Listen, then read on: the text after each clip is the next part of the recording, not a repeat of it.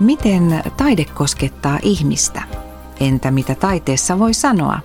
Muun muassa näihin kysymyksiin vastaavat tämänkertaisessa lähetysvartissa Kylväjän Etiopian lähetti valokuvaaja Sofi Valkealintu sekä Pietari Savolainen, joka aloittaa elokuussa Suomen raamattopiston musiikkievankelistana. Haastattelijana on Kylväjän kehittämispäällikkö Juri Veikkola. Keskustelu käytiin maaliskuussa webinaarina toteutetussa Areopakos tapahtumassa.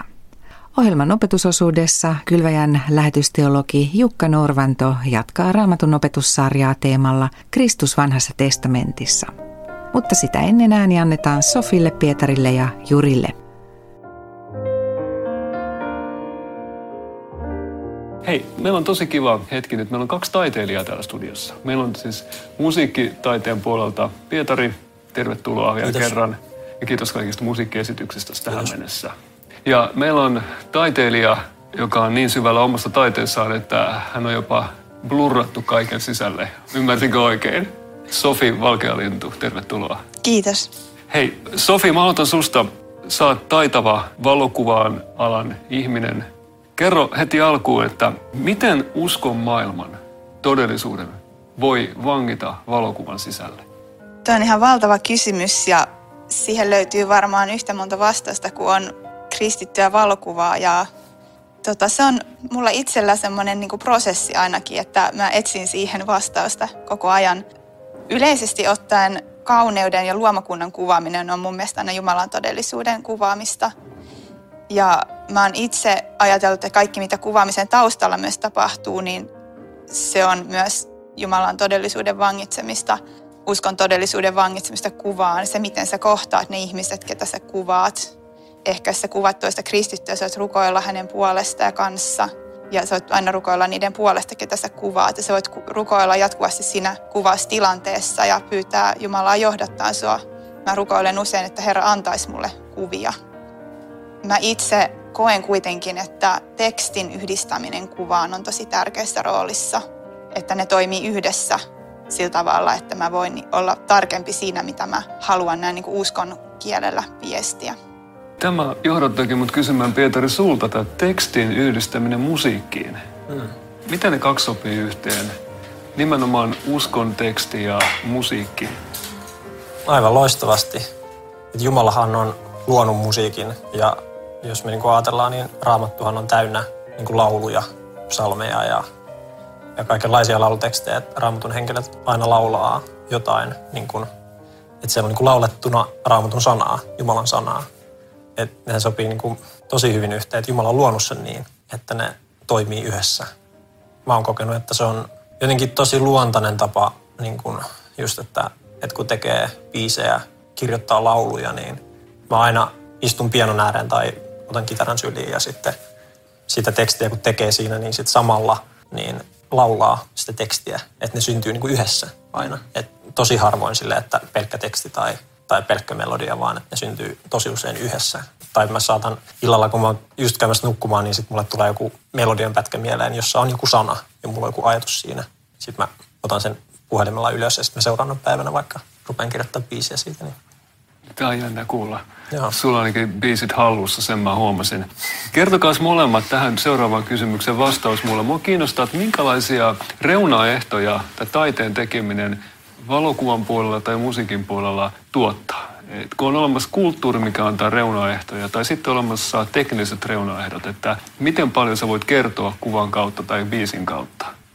Miten te koette, että mitkä on ne mahdollisuudet ja mitkä on ne rajoitteet, mitkä tässä taiteessa ja taiteen tekemisessä on? Tosi hyvä kysymys. Ehkä riippuu, että käytetäänkö tekstiä mukana vai ei. Jos on pelkkä kuva, niin sun voi olla vaikea olla kauhean eksakti siinä, minkälaisia ajatuksia sä pystyt niin kuin kontrolloidusti herättämään toissa ihmisissä tai minkälaisia ajatuksia. Tekstin kanssa siinä on jo niin kuin tämmöisenä formaattina mahdollisuuksia niin kuin tarkempana olemiseen. Mä ajattelen sillä että sinänsä taide on todella niin kuin valtava mahdollisuus, koska siinä mennään, niin kuin liikutaan semmoisella tasolla, jotka menee ehkä suoremmin tunteisiin tai liikkuu niin kuin ajatusten ja lauseiden välissä eri lailla kuin meidän niin kuin formaali kieli. Ja se tulee ehkä erityisesti justiinsa esiin, kun katsoo jotain kuvataidetta. tai näin, mutta tota, sitten on tietysti niin kuin institutionaaliset rajat, että minkälainen on niin kuin hyväksyttävää tuoda esille ihmisten katsottavaksi. Ja mä ajattelen, että meidän pitää niin kuin osata myös puhua sitä taiteen kieltä, jotta me Tarkoitatko vastaan. institutionaalisella tasolla niitä, jotka katsovat vai muita taiteilijoita? Sekä että että minkälaista taidetta voidaan tuoda ihmisten esiin, niin riippuu varmaan siitä, että mitä ne esille panijat on siitä mieltä ja onko sille asialle katsojia, onko yleisöä. Mun mielestä, kun puhutaan uskon ja taiteen risteyksestä, niin pitää niin kuin taiteilijan hallita semmoista tiettyä allegorista kieltä, metaforien tasolla liikkumista, kuvia ja tarinoiden kautta kertomista, jota taiteessa yleisesti käytetään. Sä et voi välttämättä käyttää ihan samaa kieltä kuin saarnastuolissa välttämättä, vaikka sekään ei ole pois suljettua. Sulla on 13 nuottia, oliko näin, käytössä ja, mm.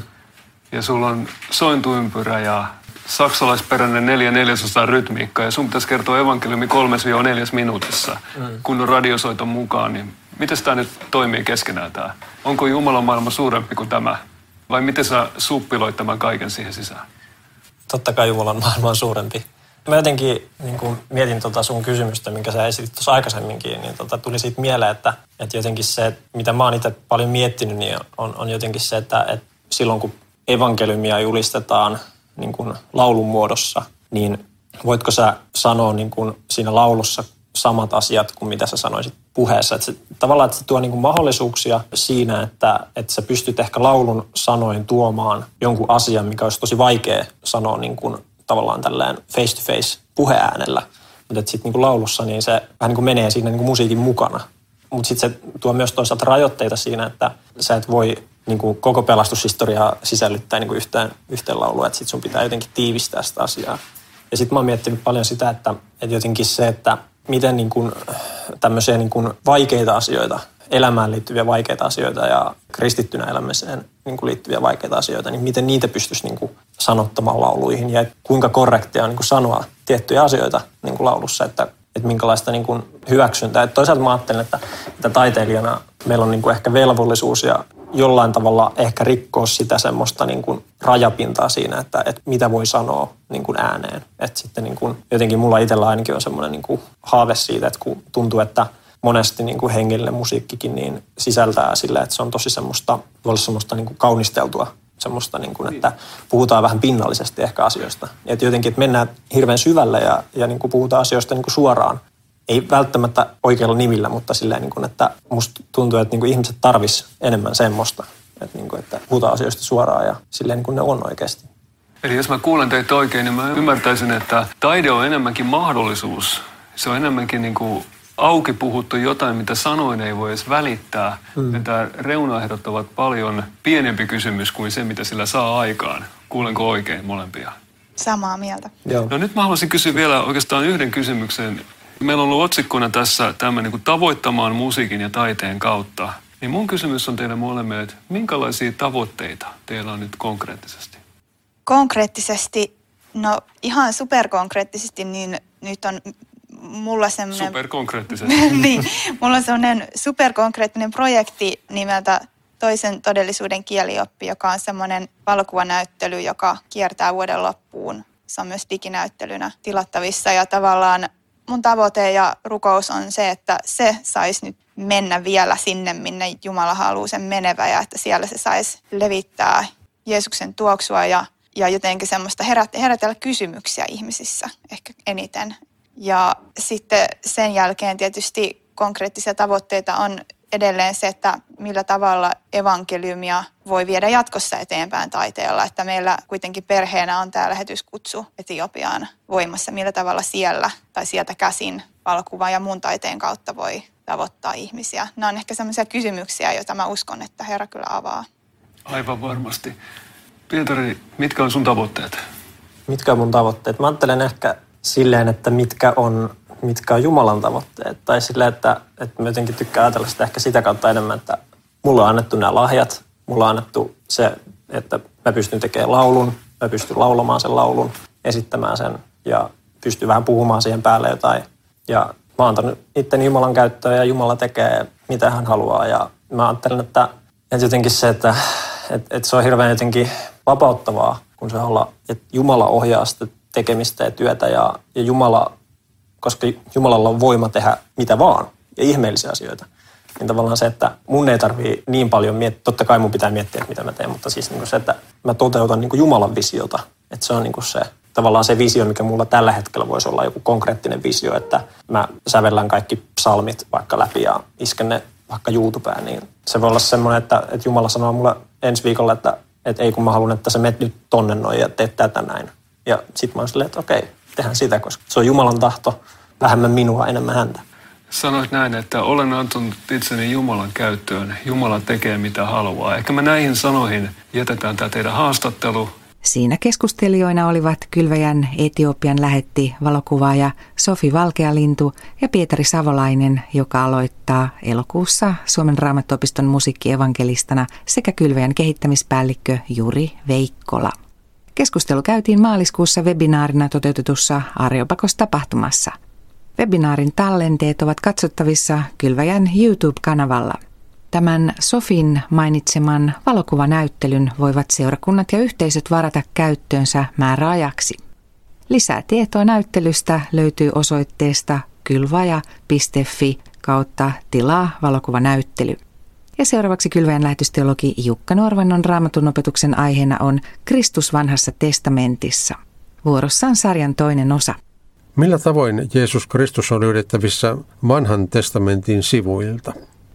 Edellisessä lähetysvartissa kerroin, että tärkeänä syynä Jeesuksen etsimiselle vanhan testamentin sivuilta on se, että Jeesus itse kertoi hänestä kerrotun kaikissa vanhan testamentin kirjoissa. Ne olivat siis ennalta ilmoittaneet, että Jeesuksessa on syntien anteeksiantamus ja että hänen tulee kuolla, mutta myös voittaa kuolema ylösnousemuksellaan. Ilmeisestikin Jeesus on löydettävissä niistä vanhan testamentin kohdista, joissa tavalla tai toisella tulevat esiin syntiin, kuolemaan, anteeksi antamukseen ja kuolemaan voittamiseen liittyvät teemat. Vanhassa testamentissa Jumalan valitsemaan puhumistapaan kuului profettojen valitseminen, jotka selvin sanoin ilmoittivat kansalle Jumalan tahdon. Useimmiten profeetat paljastivat kansan syntiä, mutta joskus he kertoivat myös siitä, mitä tulevaisuudessa tapahtuu. He antoivatkin selviä lupauksia tulevasta Messiaasta. Toisaalta profeetan selvääkin puhetta voitiin ymmärtää väärin ja myös valikoiden. Siksi esimerkiksi Jeesuksen aikana kansan uskonnolliset johtajat eivät pääsääntöisesti tunnistaneet Jeesusta Messiaaksi, koska he olivat tulkinneet Messias-ennustuksia yksipuolisesti. Eli niin, että Messias eli Kristus tulee maailmaan pelkästään kunnian kuninkaana. Siksi Jeesuksen ulkoinen halpa muoto ja kärsimykseen suostuminen ei vastannut heidän, heidän itselleen Messiaasta luomaansa kuvaa. Jumala näyttikin ottaneen huomioon profetioiden yksipuolisen tulkinnan vaaran, ja siksi hän on sisällyttänyt vanhaan testamenttiin myös toisenlaista ilmoitusta Messiaasta. Niitä voitaisiin kutsua joskus typologisiksi ja joskus myös analogisiksi viesteiksi varsinaisen pelastushistoriallisen sanoman ohella. Niiden tulkinta on toki selvää ilmoitusta vaikeammin havaittavissa, mutta Uuden testamentin sivuilta voi nähdä, että sellainen vanhan testamentin ymmärrys oli yleistä jo aivan ensimmäisten kristittyjen keskuudessa, mistä Luukkaan evankeliumin luku 24 on tärkeänä osoituksena. Jos tällaisilla silmälaseilla varustettuina lähdemme tutkimaan vanhaa testamenttia, niin mitä teemoja sieltä löytyy? Selviä viittauksia ovat ainakin seuraavat. Adam, alkulankeemus, Noan arkki, Iisakin uhraaminen, Joosefin elämä, Egyptin vitsaukset ja Karitsan veri, pyhäkkötelta uhreineen, manna, pronssikäärme, turvakaupungit, sukulunasta ja säädös, Jordanin ylitys, hyvä paimen – iankaikkinen isä, Herran kärsivä palvelija ja ennustus siitä, että Messias syntyy Betlehemissä. Jo näistä esimerkkeistä käy ilmi, että ihmiskohtaloita ja tapahtumia, jotka muistuttavat Jeesuksen elämän keskeisiä vaiheita, on vaikka kuinka paljon vanhan testamentin sivuilla. Jopa kokonaisia kirjoja voidaan tulkita tästä näkökulmasta, kuten Ruutin, Esterin tai Jobin kirjaa. Samoin vaikkapa tiettyjä psalmeja, kuten psalmia 22 tai 110, jotka selvästikin olivat Uuden testamentin kirjoittajienkin mielessä, kun he Jeesuksesta käsin tutkivat vanhaa testamenttia. Jeesus itse lainasi ristillä riippuessaan psalmia 22, jossa on muun muassa tällainen rukous. Älä ole minusta kaukana, sillä ahdistus on läsnä eikä auttajaa ole. Minua saartavat väkevät sonnit, Baasanin härät piirittävät minut, avaavat kitansa minua vastaan, niin kuin raatelevat kiljuvat leijonat. Psalmissa 110 puolestaan kerrotaan salaperäisestä Melkisedekistä, joka oli Saalemin eli Jerusalemin kuningas, ja myös pappi, eli jonkinlainen pappiskuningas, ja jolle Abrahamkin antoi kymmenykset. Ensi kerralla katsomme tarkemmin Aadamia Jeesuksen ennakkokuvana. Kylväjän lähetysteologi Jukka Norvannon opetuksen teemana oli Kristus vanhassa testamentissa. Muistathan, että seuraava Kylväjä-lehti ilmestyy 12.5. Tämän maksuttoman lehden voit lukea sekä tilata osoitteesta kylvaja.fi. Lähtekää rauhassa ja palvelkaa Herraa ja toinen toistanne ilolla.